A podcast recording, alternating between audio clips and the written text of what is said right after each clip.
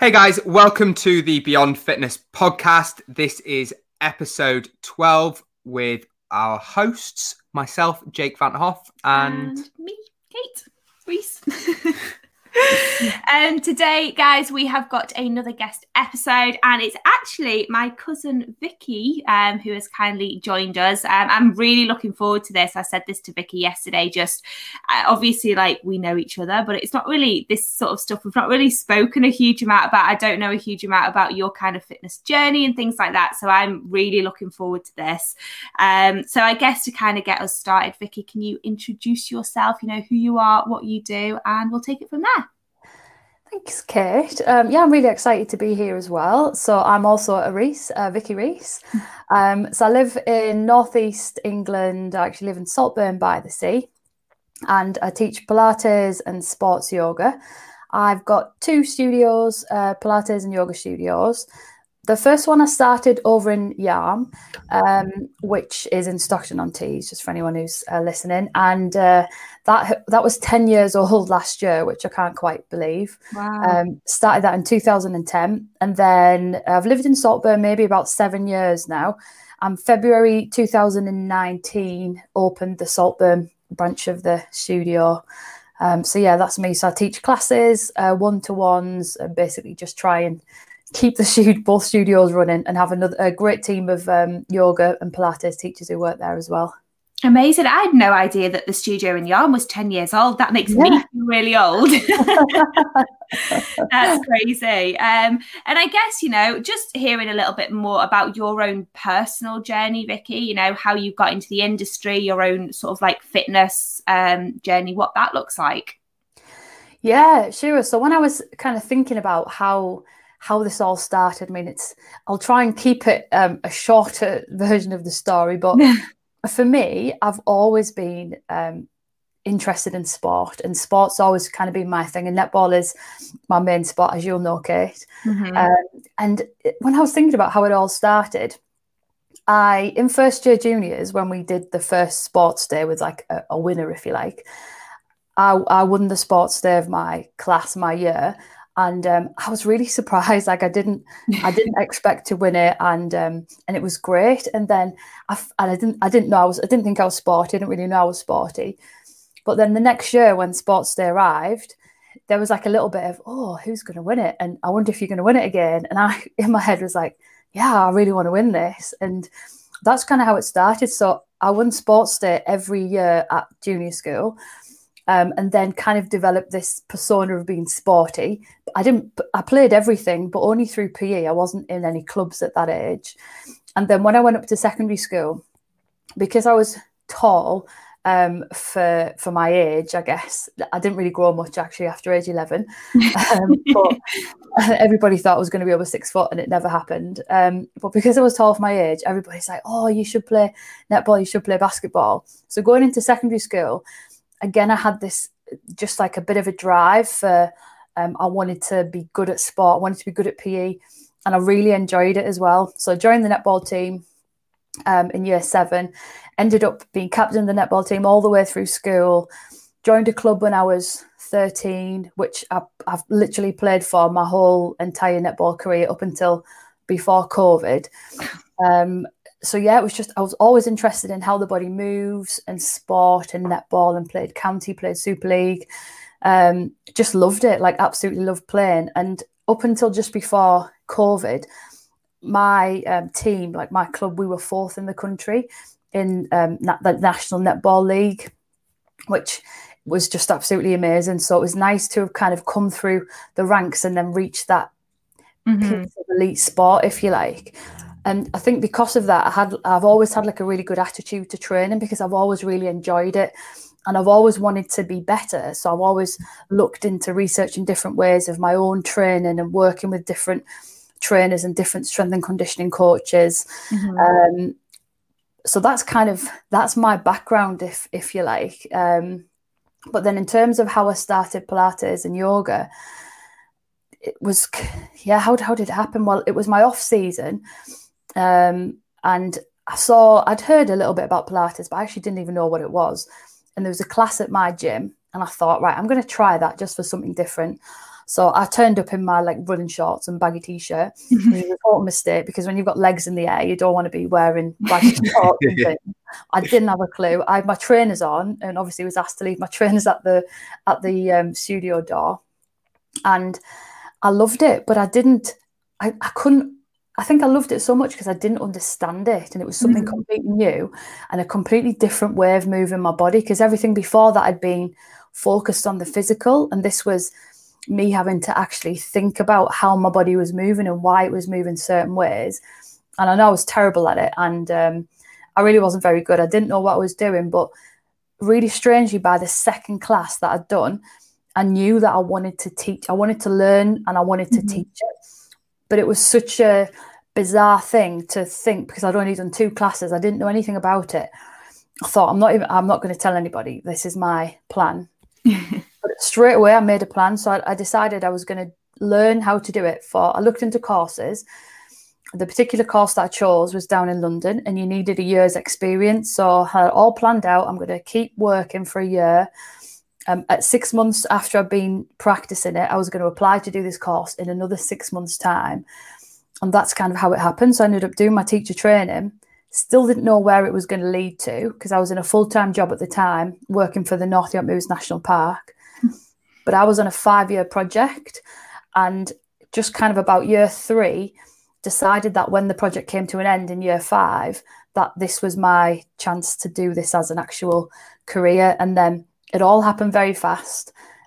I, I kind of I kind of knew that I wanted a studio, but I had done some freelance teaching as soon as I qualified, maybe like a year before before my contract ended at work.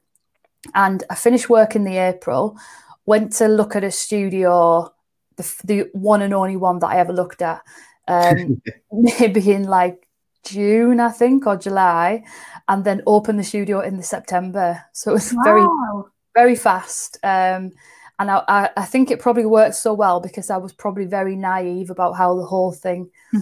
was going to work. Um, and, you know, obviously kind of leaving a full time job that was quite well paid um, for something that I didn't really know that much about. So I've just, I've, I've been just been learning the whole way through, really. I love that. It's very much just like following your passion. Like you just Yeah. got that idea in your head and you, you made it work. Yeah. That's probably one of the main times that I've ever had that that feeling that just like a bit of a drive that this is what I want to do and this Mm. is what I'm going to do. Mm. Yeah. I think it's really um, almost fortuitous for most of us to not know how hard something can be. Mm. Like, yeah. I'm sure if someone had told you when you were looking at the studios how difficult it was going to be to make it work as a business, to get, get clients through the door, and all those sort of things, you might have been a bit more hesitant. But in that Yeah. sort of just overexcited It's like the haze of it. enthusiasm, you're like, no, I'm going to make it work. Like, I'm just going to make Yeah. it work. I'm just going to go with it. Um, yeah. And how was that being like kind of just like a one woman team, you know, initially getting that set up, getting that started? How did that all kind of transpire?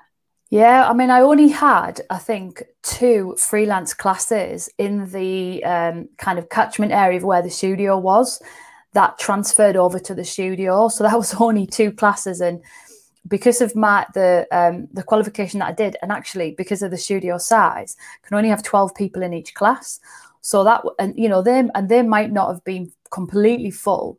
So you know maybe I only brought twenty clients to start with. Mhm. Um, but yeah, and I did always have like an idea that it was going to be, and I think the reason I didn't call it like Pilates, to, a Pilates studio to start with was because I did always have an idea that I wanted it to be a little bit of like a, a hub for wellness and for health and to try and bring other people into it. But at the time, obviously, I didn't really know how that was going to happen. And mm. yeah, it was it was tricky, and I did have to start thinking about when I was going to have holidays, um, and because I, I I can't remember how many years it was literally just me.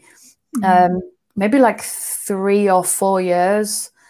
I was the only person who taught classes, and would occasionally have other teachers come in and ask to use the studio um, for different classes.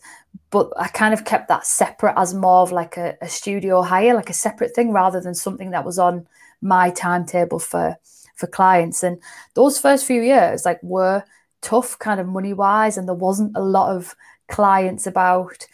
Um, you know, and everybody says, "Oh, it'll just take time to build up," and that's exactly what it was. Really, just that Mm. little time to get the word out there and get people knowing that this facility was was here. Yeah. I guess 10 years ago as well, like Pilates probably wasn't that big. Like I think Yeah. probably something over the last even I mean you'll you'll know better, Vicky, but I'd say like last sort of three or four years, there's definitely been more of an emphasis on like mental health when it comes to exercise. Have you noticed that from from doing that? That just the recognition of things like Pilates, yoga is definitely increased. Yeah, definitely. And I think um, the whole like yoga helps it as well because uh, when people haven't heard of Pilates, they've always heard of yoga. Mm. And then you can kind of use the similarities and the differences to try and describe it to people what it is. Um, but strangely enough, like, would you believe the week that I, the week before I opened in Yarm, so there was nothing like this in, in Yarm or in the area. I had a phone call from another teacher who was opening a Pilates studio on the same high street Oh my the same week that I was opening, which is That's just mental. absolutely bizarre. Like, how does that even Yeah. happen? Bet both of you were cu- cursing each other. yeah, absolutely. Thinking we were the first, Yeah. and neither of us were kind of the first. But I mean, as it is, and this other studio is still going as well.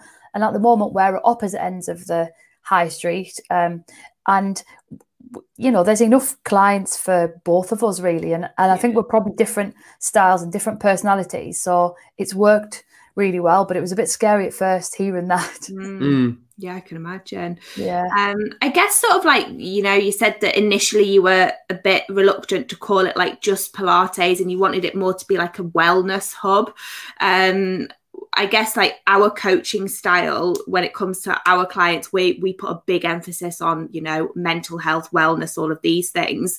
Um, when it comes to like Pilates, yoga, and things like that, like what is it that drew you to that, and is it something that you you know, recommend when it comes to people just taking care of their general health? Yeah, definitely. And I think because I did come from a background of like very physical, intense s- sport, which is really hard on your body, I really liked it because it's the opposite. Um, but it's still really good for you. And it was, like I say, it was the first time that I ever had to actually think. Everything was just it was just so automatic when you're moving and when when I was exercising, when I was playing sport.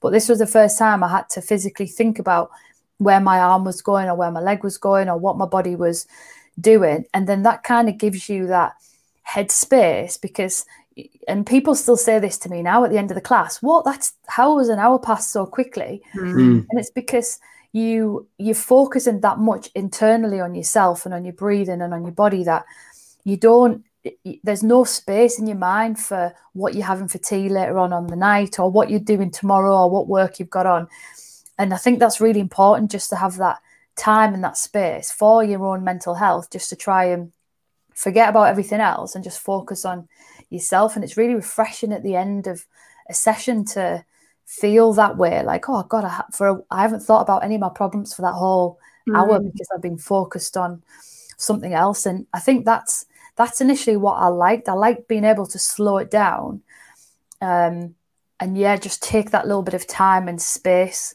Because everything before that I, I just always thought of exercise as fast and intense and Mhm. you know really like driven and and this just showed me another side to it Yeah, no, it's it's definitely something that we recommend to a lot of our clients, um, just from like a wellness standpoint. And I think there is that misnomer as well of a lot of the clients that come to us will maybe have like a high cardio kind of HIIT background and we'll maybe push them more to like a resistance kind of strength based style of training and a lot of the feedback we get initially is oh i don't know if i'm working hard enough you know they're constantly checking their fitness trackers and it's it's telling Yeah. you that they've not burnt as many calories but i think you forget that even just like the strength that it takes like i mean some of the things that i see you doing vicky i'm like wow mm-hmm. like the core strength that it takes to do that Yeah, yeah, absolutely. And it is, it's just a different type of, it's a different type of movement, it's a different type of fitness. And a lot of the time as well, I think people can have the impression that Pilates or yoga classes are really easy, and they can be. Like you, you can do a very gentle style of class, and then at the other end of the scale, you don't necessarily have to be out of breath, but you can also a class can be very, very challenging in terms of body movement and strength, mm-hmm. um, and also concentration as well. Mm. Yeah, I think we're quite hypocritical, quite frankly, in terms of like I, I'll recommend yoga or Pilates to clients very regularly. But I have like a set amount of stuff that I have to do for like my training from like a uh, like weightlifting point of view. And then I'm really bad at not making enough time to do other little bits and bobs. I know I feel better mentally and physically when I'm doing something that's a little bit slower pace, but generally something that A switches my brain off um, and B prioritizes like movement quality, like actually having a bit of mobility about me as opposed to just being pretty fixed, um, yeah. like a block of wood. Um, I remember you saying last time the gym shut, you were like, I'm really going to make the most this time to work on my ankle mobility. yeah, I didn't do that. Yeah. Um, but, but, it's something we really recommend to clients. And I, I'll, I'll see it if I say to someone, I want you to do some kind of meditation or Pilates or yoga practice two or three times a week. Within a week or two, they're like, I feel so much better. Yeah. Uh, my mental health's improved. Even just like my relationship with food's improved because my brain's a bit quieter, because my stress levels have gone down. Um, and there's a lot of sort of connection between people's um, ability to maybe stay more consistent with their diet or not have a poor relationship with food and chronic stress levels. Yeah. Uh, and when you bring those down, people don't have as hard a time avoiding things like binge eating, for example, because they're not chronically stressed. Um, so I know I see the benefit of it massively, even though I'm clearly too much of a hypocrite to do it regularly myself. um, I know we've got classes at the gym we're rejoining now. Um, and as you were speaking there about the benefits, Vicky, I was kind of going, wonder if I'll make time to go to the classes at Nuffield from now on. Um, they're very busy. Yeah. I know that from having worked at this gym that we've rejoined that those classes book out the second they go on the timetable. People have it yeah. like alarm set. I'm getting into those classes. Yeah. Um, so we'll have to make it a priority if we are going to. Yeah, we'll see. Yeah, uh, and that the time thing can be like a bit of an issue, and I especially get that from um, people who are athletes because uh, and then what i'll say to them is maybe don't think of what we're doing in terms of pilates or yoga as your exercise count because yeah. they feel like they might you know like i say they don't really feel that much as if it's that much of a workout at the time even though they often tell me that they like afterwards and really feel it afterwards like a day or two days after so i'll try and say to them well don't think that don't think of it as exercise think of it as maybe like leisure time or time mm-hmm. for your mental health. And then I sometimes find that those sort of people might be more inclined to fit it in because they're not thinking like, oh, today I need to exercise. But if I just go to that class, I don't feel like it's going to be enough for me. Yeah. Because um, they want to feel like they're working a little bit harder or sweating or getting the heart rate like right up.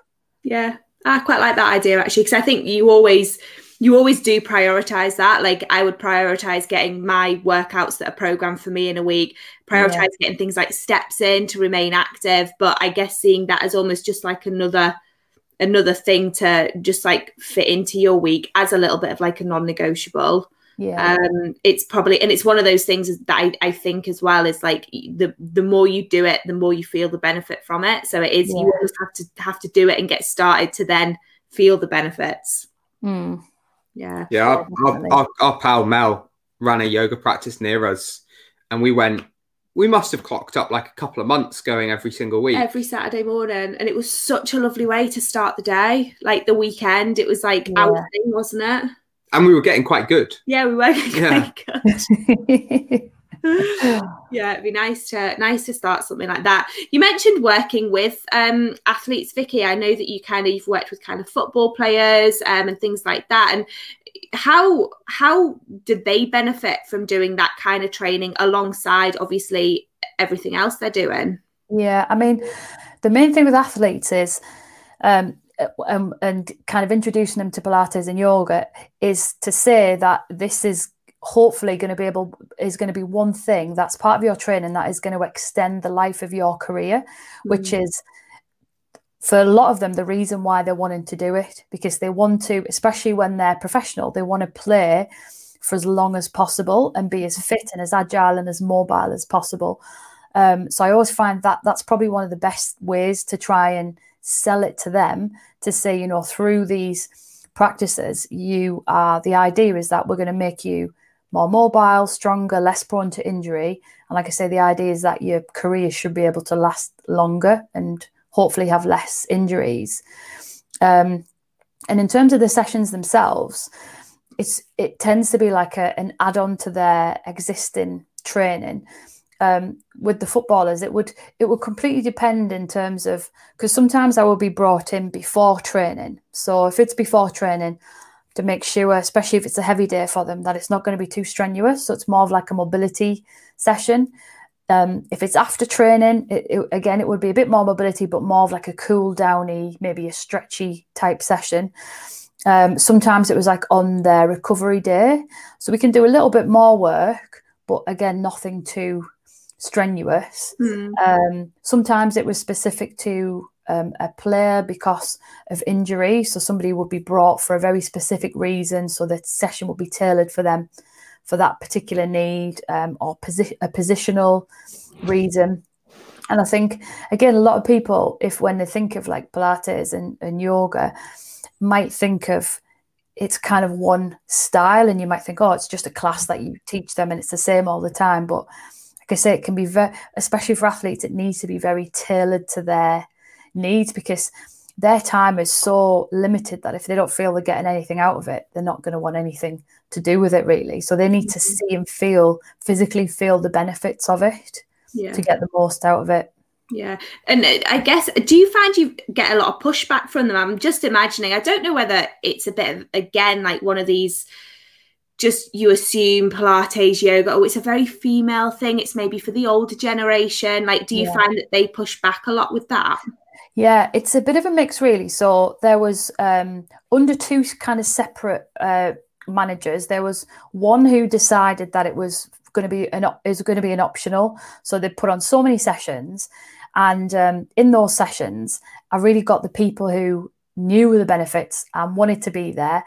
Mm. Sometimes they'd be maybe pushed by the medical staff to go and try this. We think it'll be good for you, but when it was optional, it was like I say, for those who had a bit of a drive for it or who were curious to learn a little bit more. But then I've also been in the situation where it was mandatory and not everybody had to go. There was no choice. This is what you're doing. And those sessions were quite different because you had the mix of the people who didn't want to be there, mm-hmm. didn't really think it was beneficial for them. And then the other half who knew about the benefits, wanted to do more. And then again, that's kind of like a management issue as a teacher where you've got to like, oh, where do where do I pitch this mm. session? Because I've got some who are really good and really into it, and I've got others who I need to keep interested, but are not really that interested in it.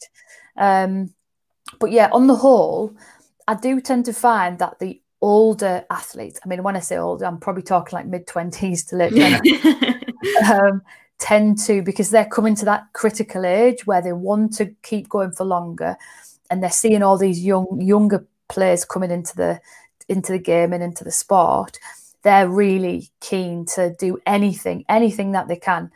Mm. Um, the younger ones, they've still got youth on their side and they're full of energy and loads of fitness, and they probably think they're a bit invincible.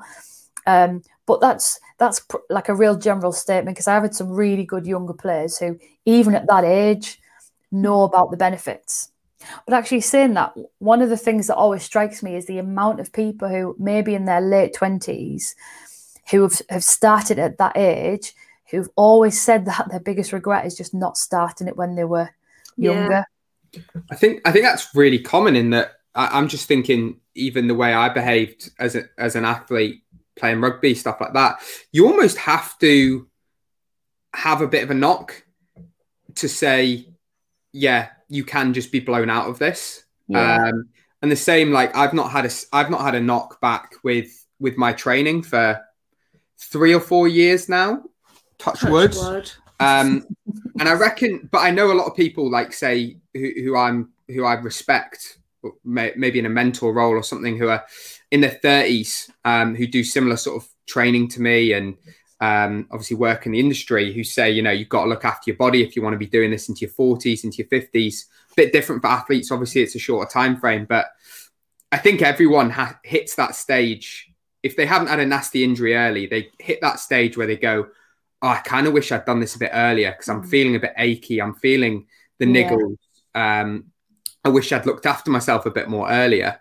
Um, uh, but I, I, do think it's almost like the whole at school thing where you almost have to go through the period where you go, nah, this is uncool. I'm not going to take school very seriously.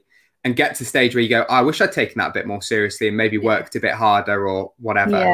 Yeah. Um, for most people, anyway. Um, yeah. And, you know, they'll come round to that. Um, and I think most people, prof- professional athletes especially, are going to hit their step that stage, even if it's just for selfish reasons of, I just want to earn money for longer, mm. um, where they're going to want to do things like that to elongate yeah. career. Yeah, you're right. It's it's like anything. It just takes like a certain level of maturity to, mm-hmm. and a bit of hindsight to be able to go, oh, yeah, this is great. Um, why did why wasn't I doing this early? But at that time, it's probably the, the furthest thing from your mind, isn't it? Because you, you do kind of think you're a little bit invincible and mm. Mm. Yeah. I think you hear about it a lot more as well of like um athletes being encouraged. We actually we did a podcast um, with one of Jake's old school friends who's a professional rugby player a few weeks ago, and, and they're massively encouraged to meditate and mindfulness and all of these things. Um, and I think it is becoming more common that people are being pushed to do that. Yeah. yeah. looking outside the box, being a bit more holistic with everything. Yeah. Um, yeah. Yeah, I think before maybe like it was just the body that we thought about when we thought of athletes and training, and now people are starting to realize more and more in terms of coaches that it's about the whole package. And sometimes somebody can have the body and the physical traits to succeed, but if the mind's not right, they're not going to mm. be able to get to that point. Yeah. Yeah, I think football's definitely quite far ahead of rugby in that. I know I've heard rugby players say that kind of seeing a psychologist is optional in rugby. I, I think it's pretty mandatory in football that you see people about your psychology and uh, behavioral, not behavioral psychologists, sports psychologists. Yeah. Um, because I think they tend to be a little bit ahead um, I wouldn't imagine that Pilates is massive in, in professional rugby yet, um, even though it's, it's from what you've said quite um, quite big in, in football. Yeah, um, yeah.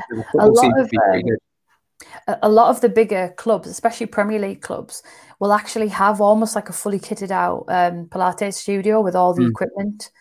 Um, and you know whether it's the physios that do the training with them or whether they bring in teachers to do it with them but it's a really common sight now in in football to see all of the pilates equipment oh that's really, really cool good. yeah i didn't realize yeah. that yeah. yeah. Do you do a lot of the reformer Pilates as well, don't you, Vicky?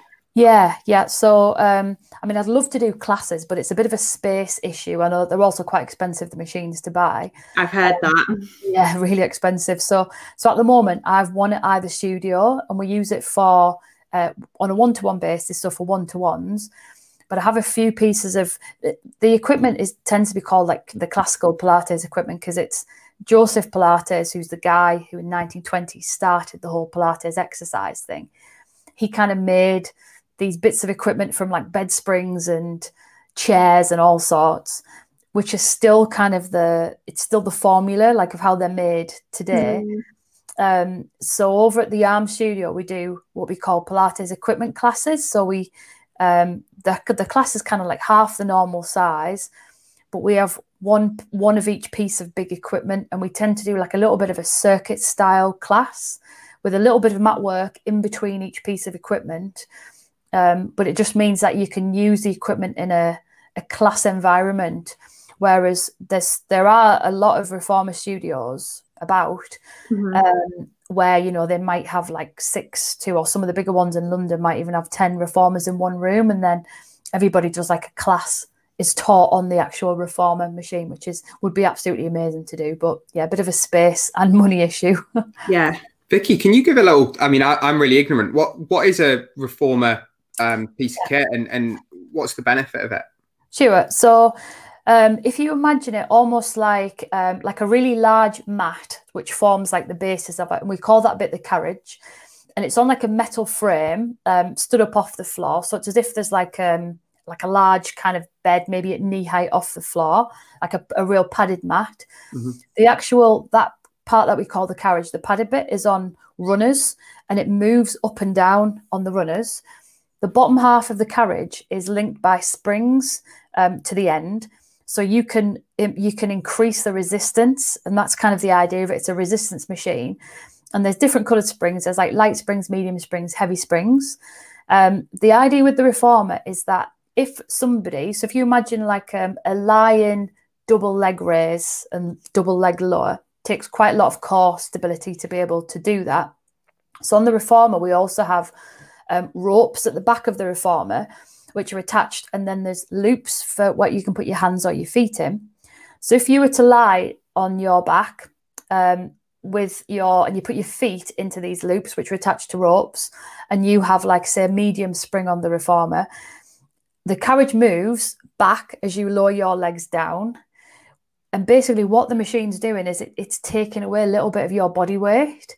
So it would mean that you could still do a double leg lift and low with one foot in each of the loops. Um, whereas somebody, you might not be able to do that on the floor, like without your back really arching or, or moving, or you just might not have the strength to, to do it. But on the reformer, we can make it so that you could perform that exercise. Um, and unlike machines at the gym, it tends to be on the reformer, the lighter the spring, the harder the resistance because Right. you, your body has to move the carriage, like your strength has to move the carriage. Um, so that's kind of it was actually created as a rehabilitation tool for that Mm. reason. So you can build somebody's strength up, and then when they get stronger, you can make it um, a little bit less resistance, a little bit less, a little bit less. Yeah. But at, at the other end of the scale, for people who are very strong, you can make it make the movements a lot more challenging for them. Um, and you you can do it's really versatile. So you can either do exercises lying on your back, uh, lying on your front, standing, side lying, sitting. Um, but yeah, it was created as a rehabilitation tool, and like I said, it's, the machine's spring loaded for resistance. Mhm.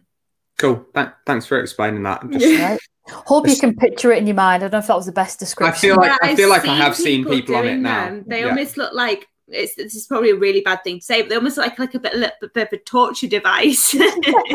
you see people like strapped into them doing certain things. Yeah, you wouldn't be the first person to say that, Kate. Yeah, lots of people come in and they're like, if they haven't seen one before, and I'm like, oh, we're gonna we're gonna go on the reformer today. They're like, what What? is that? It looks a bit scary.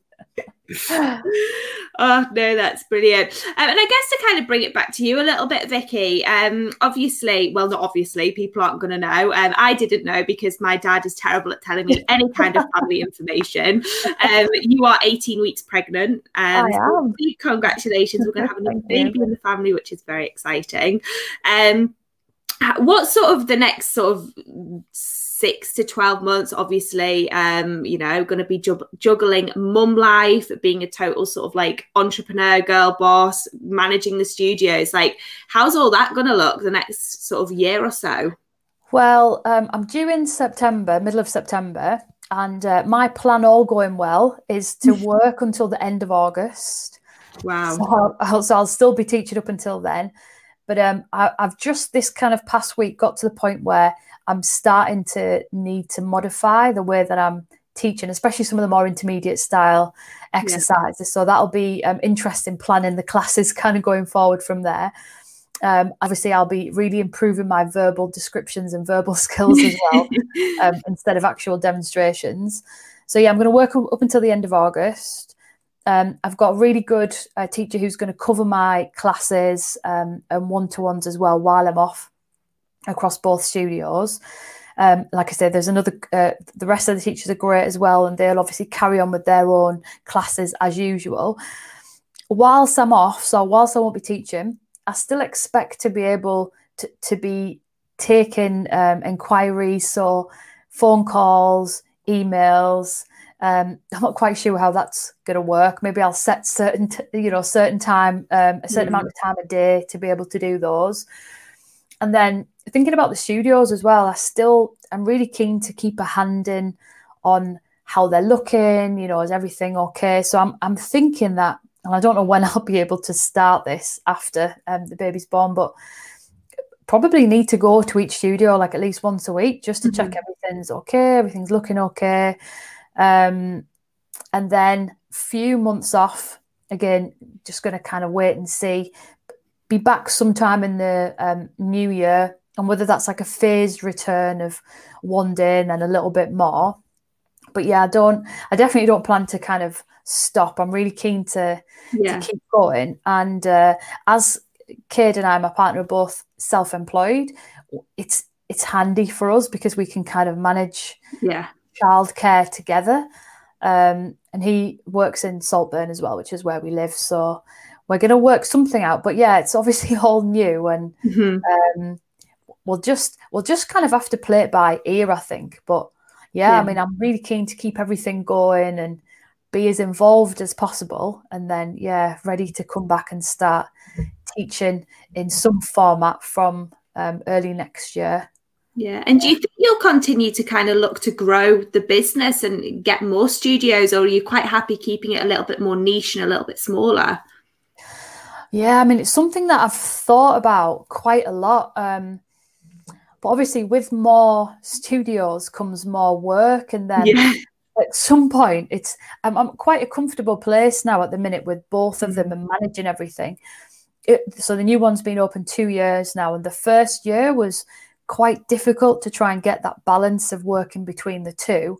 You know, mm. having some days in this one and some days in this one, um, and it's like I said, quite a nice balance at the moment. So I don't know, but I do feel like um, if if I did go for, I think once you go past three, you're almost looking at maybe either franchising or getting some kind of yeah. manager in to manage yeah. the the place because I think three is I don't even know if three would be my app. I mean, three would be my total limit, but mm-hmm. I don't mm-hmm. know if two is my limit, and maybe three yeah. would, especially because we'd be looking, you'd be looking in a different geographical location. location, and then you've got to add into the travel time and and things like that. So yeah, I'm not sure. I mean, I, I would, I definitely wouldn't say no to expanding, but it's just how to how to do it. Do you franchise it? Do you get somebody else? To run it, or do you open it yourself and then bring in a manager to try and manage across the, the studios or a manager of each? Yeah. yeah. I guess you're just like adding an extra layer in there, aren't you? Yeah. And I guess it's like your baby in a sense. Like you're yeah. so invested in it. It's it's your thing to then, you know, with it growing, it it will add more pressure and more stress, of course. Yeah. It's a fine balance, isn't it? It's something we've talked about with our business in that uh, growth at some point requires letting go a bit of that control, relinquishing yeah. a bit of control. And I think we've had that conversation. Kate finds it a little bit harder than I do. Yeah. Um, I, I've kind of already got I got my head around it maybe five years ago that I wasn't going to have control of whatever business I ran because um, you have you have to when it grows. Um, mm. But equally, you know, our, our business kind of requires that potentially. Yeah. Um, it doesn't really sound like yours does to an extent necessarily. Mm. Um, but yeah, Kate Kate doesn't like it at all. Um, the idea of other people having. Uh, no, I do. Uh, but it will be, it's just a control thing. Hope. Yeah. No, I agree with that, and I think when when you you kind of when you're the the face of the business as well, it's even more difficult because people yeah. expect to to see you, and then if you're there like less and less, and other people kind of are, are coming in there a bit like, oh, this isn't what I signed yeah. up for. But then you have the whole new intake of customers who are not used to seeing you there but it's just yeah it is it's just a really fine balance mm. comes down yeah. to trust ultimately that i mean yeah. that that's the hard part the similarity between our our businesses is is if if that growth does happen and for yourself i guess being on maternity leave yeah it's yeah. Just trusting that someone else is going to do the same job that you can. And ultimately a lot of us are probably quite um what's the word? Probably like think a lot of ourselves deep down in that mm. no no one can replace what i do. Yeah. I'm the, yeah. Be- I, am the best at what i do. Yeah. um i'd never be able to hand my clients off to other people and kind of say oh yeah you'll get the same service definitely. Everyone yeah. they're they're just as good as me. I can't i couldn't say that Um, so it's hard to to trust other people, I guess. Yeah. Mm, no, totally. Yeah. Um, and I guess just changing the pace a little bit there. Um, obviously we are big foodies, Vicky. Yeah. I know you are as well. Um, I just wanted to kind of touch on nutrition a little bit, and uh, you know how I guess has your relationship with food nutrition evolved over the years as you're, you know, you are an athlete. It's it's obviously incredibly important, and just how you kind of manage the two being really into your food but also obviously very in tune with your body and wanting to fuel yourself for that Yeah. I think I'm lucky in the respect that I feel like a lot of the foods that I really like to eat are really healthy, Mm. which is very lucky. Um, but having said that, I do have a really sweet tooth as well. Like chocolate is my thing. Anything chocolate, chocolate cake, chocolate. Um, I'm not so fussed with sweets at all. I can take it or leave it. yeah Um, and at the moment, and I have been for a while, I'm probably something like a 90% vegetarian, yeah um, 10% like meat and fish eater and that's kind of just i've almost i've like lost the taste of eating like meaty foods. I'm just not really just don't really feel them anymore. Mm. but i don't but it, i don't like to deny myself anything. So if I ever, if I'm ever out and you know once a year i might feel like a steak then i'll have a steak because i try not to um restrict myself too much.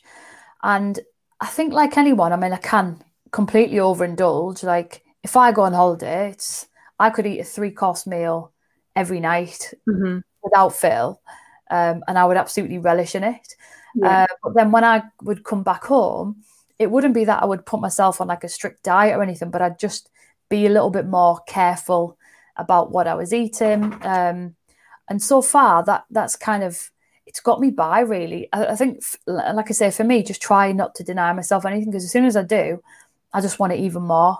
Mm. Um, but yeah, I've I kind of I think I've always had a fairly healthy relationship with food. yeah I mean, my tastes have definitely changed over the years, and I don't know if this is the same for anyone. But when I, I think back to when I was younger, like at school and at college, and the sort of things I would eat at, for lunch, just ridiculous. Like when I was at school, I remember in year eleven, I um and I go through this phase of like eating the same food all the time. So I have a kid. Do you know what a, a stotty is? Like a big stotty white. Oh yeah. yeah. Yeah, yeah. So I would get one of those from the bakery, and I would buy a giant bag of um, onion rings, and that would be my lunch. And I just have an onion ring stotty sandwich. I had it every day for probably like a year or something. Yeah, Wow. like year ten or year eleven. Ridiculous. And now I think back and I think, oh, it's awful. It's crazy what you can get away with though isn't it at that age Look, to be fair, it sounds unreal as a one-off snack or like like once every now and again. But I can't imagine eating that for lunch every day. oh, every day. Yeah. Yeah, I've, I think I've always maybe been like a little bit fussy with food as well, um, because I don't like the taste of milk. So I've never liked porridge. I've never liked cereal. I don't drink tea or coffee because I don't like the taste of it. Um, so I've I've struggled for a long time with breakfast. And again, going back to being younger, I went through a phase of having minestrone soup for breakfast every day. And then I went through a phase of having, you know, those bottles of um, chocolate milkshake, like the, the th- real thick ones. Yazoo or something. Yeah, yeah. And then Yeah. another one was I had a Mars bar when I was at college every day for my breakfast, just as something to have because I didn't like cereal. I didn't know what else I could I could eat. Mm. Um, I've I've come full circle really. I've done all of the bad things and kind of lost the taste for them, yeah um, other than chocolate. And now, like I like vegetables and avocados and eggs and um, salmon and just like fairly healthy food. Yeah. yeah and do you find that that just comes quite intuitively with you like are you just quite in tune with that Yeah, I think it does.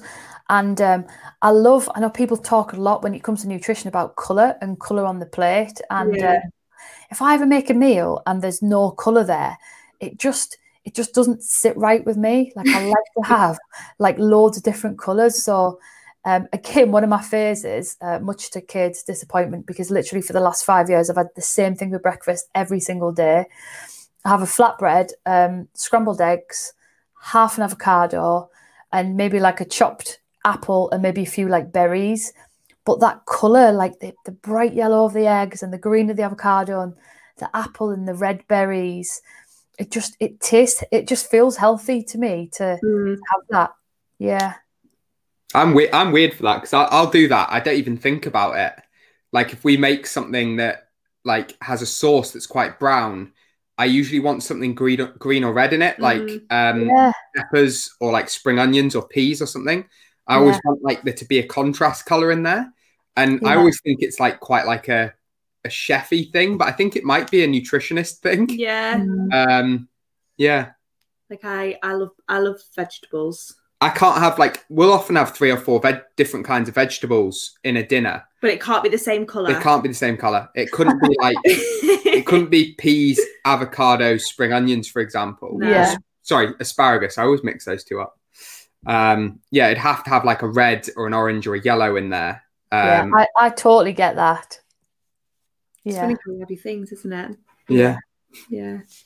Well, that's been fab, Vicky. Um, I guess you know to to round things up, we do have three questions that we always ask um, our guests. So, I guess the first one, staying on the topic of dinner, um, if you could have anything for your dinner tonight, it literally it could be anywhere in the world. Money's not an issue. COVID doesn't exist. Calories don't exist. What would it be? So um, I took a little bit of thinking about this, and I would have like a Greek meze plate. So just everything Greek food, like feta, halloumi, um, those like vine leaves, vegetables, pita breads, hummus, like you name it, everything like that. Good pita bread. Oh, some falafel. Yeah. And some uh, Greek desserts as well. Those like honey flaky pastries that they do as well. Do you remember when we went to Skiathos for that wedding? For that wedding? yeah, yeah. You know what? That's when I thought about Greece and food. I just thought that food was amazing. It That's was. exactly what I'd want to replicate.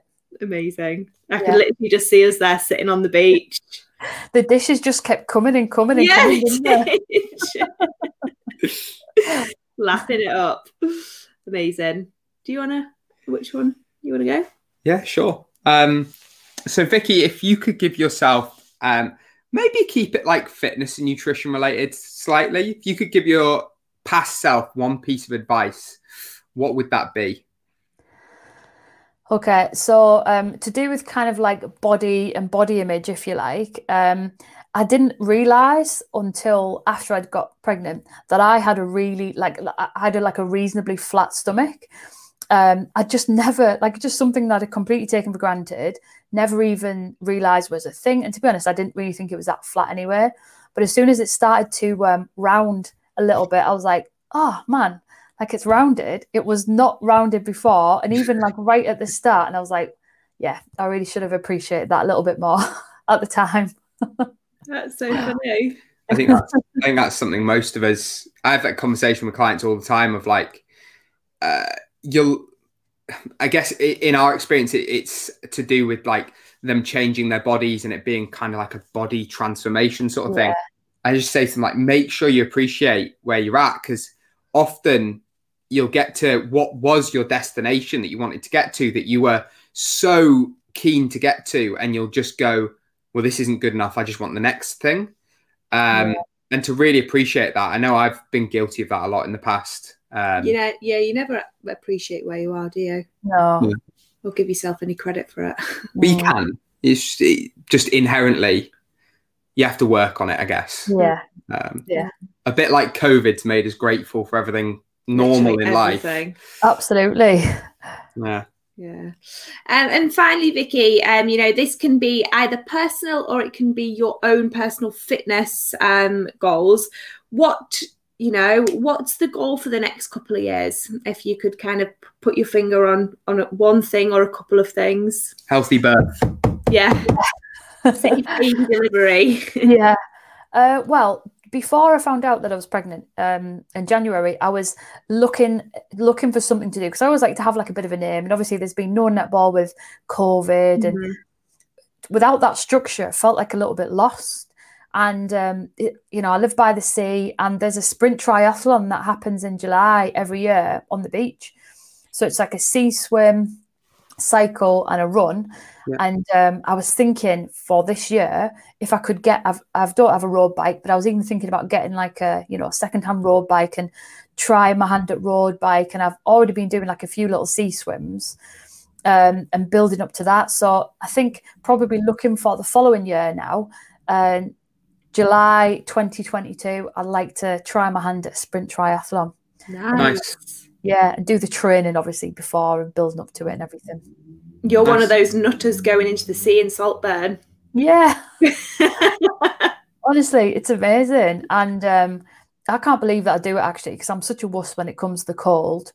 Um, but yeah, it's very exhilarating. You, you need somebody next to you to talk, talk, talk to distract you while it's um, so cold. Yeah, I can imagine. Ooh, I have cold Okay. showers most mornings, and Kate thinks I'm a complete psycho. complete psycho. Um, But yeah, I don't think she'd be a fan. I actually think showers, cold showers are harder because you can quite easily control the water temperature. And, yeah, and I've tried it before. When it gets too cold, I'm like, oh, I'll turn it up. But Yeah. in the sea, there's no, there's no choice. Yeah, Harder to do it in for the shower. Yeah, I can always tell when you're having a cold shower because you literally take ages because I can tell you're like psyching yourself up to change it from hot to cold. yeah, yeah. I don't go straight into cold. That's way harder. If the hot Yeah. water's out, even though I have a cold shower every morning, like a minimum a minimum of a minute on like the coldest setting. If the hot water's out and I can't get into the hot shower to start off with and have like a bit of like relaxation at the start, Yeah. that's really unpleasant. I don't like that at all. Uh, straight into the cold, which is basically what getting straight into the sea will be like. Yeah. Not a fan of it. Pretty no, savage. pretty savage. Yeah. Fab. Well, thank you so much, Vicky. It's been so lovely to chat to you um, and just hearing a little bit more about, um, you know, your journey, I guess. Um, if people want to find you, Vicky, you have a podcast yourself. So if you want to do a little plug, um, where Oh. can where can the listeners find you? Uh, so the podcast is called the TS12 podcast. Uh, TS12 is the postcode where uh, we live, and it's on iTunes. Well, you can find it on iTunes or Spotify. Um, and uh, we release one every two weeks now. Normally released on a Thursday morning, and I think it'll be uh, it'll be next Thursday when the next one's released. Um, and we are yeah, releasing this on Monday, the 3rd of May. Yeah. Bro, Monday the third of May. I'll listen out. And, uh, So, where will that be? When will your next podcast be relative to Monday, the 3rd of May? Um, well, ours we're recording tomorrow actually, so it'll be next uh Thursday, so 29th of April. Ours will be released. Cool. So, it'll already, there's loads of episodes. and there. it'll, so the latest episode will already be live. So, that's fab. Yeah. Yeah, brill. And where else can people find you if they want to find you on social media?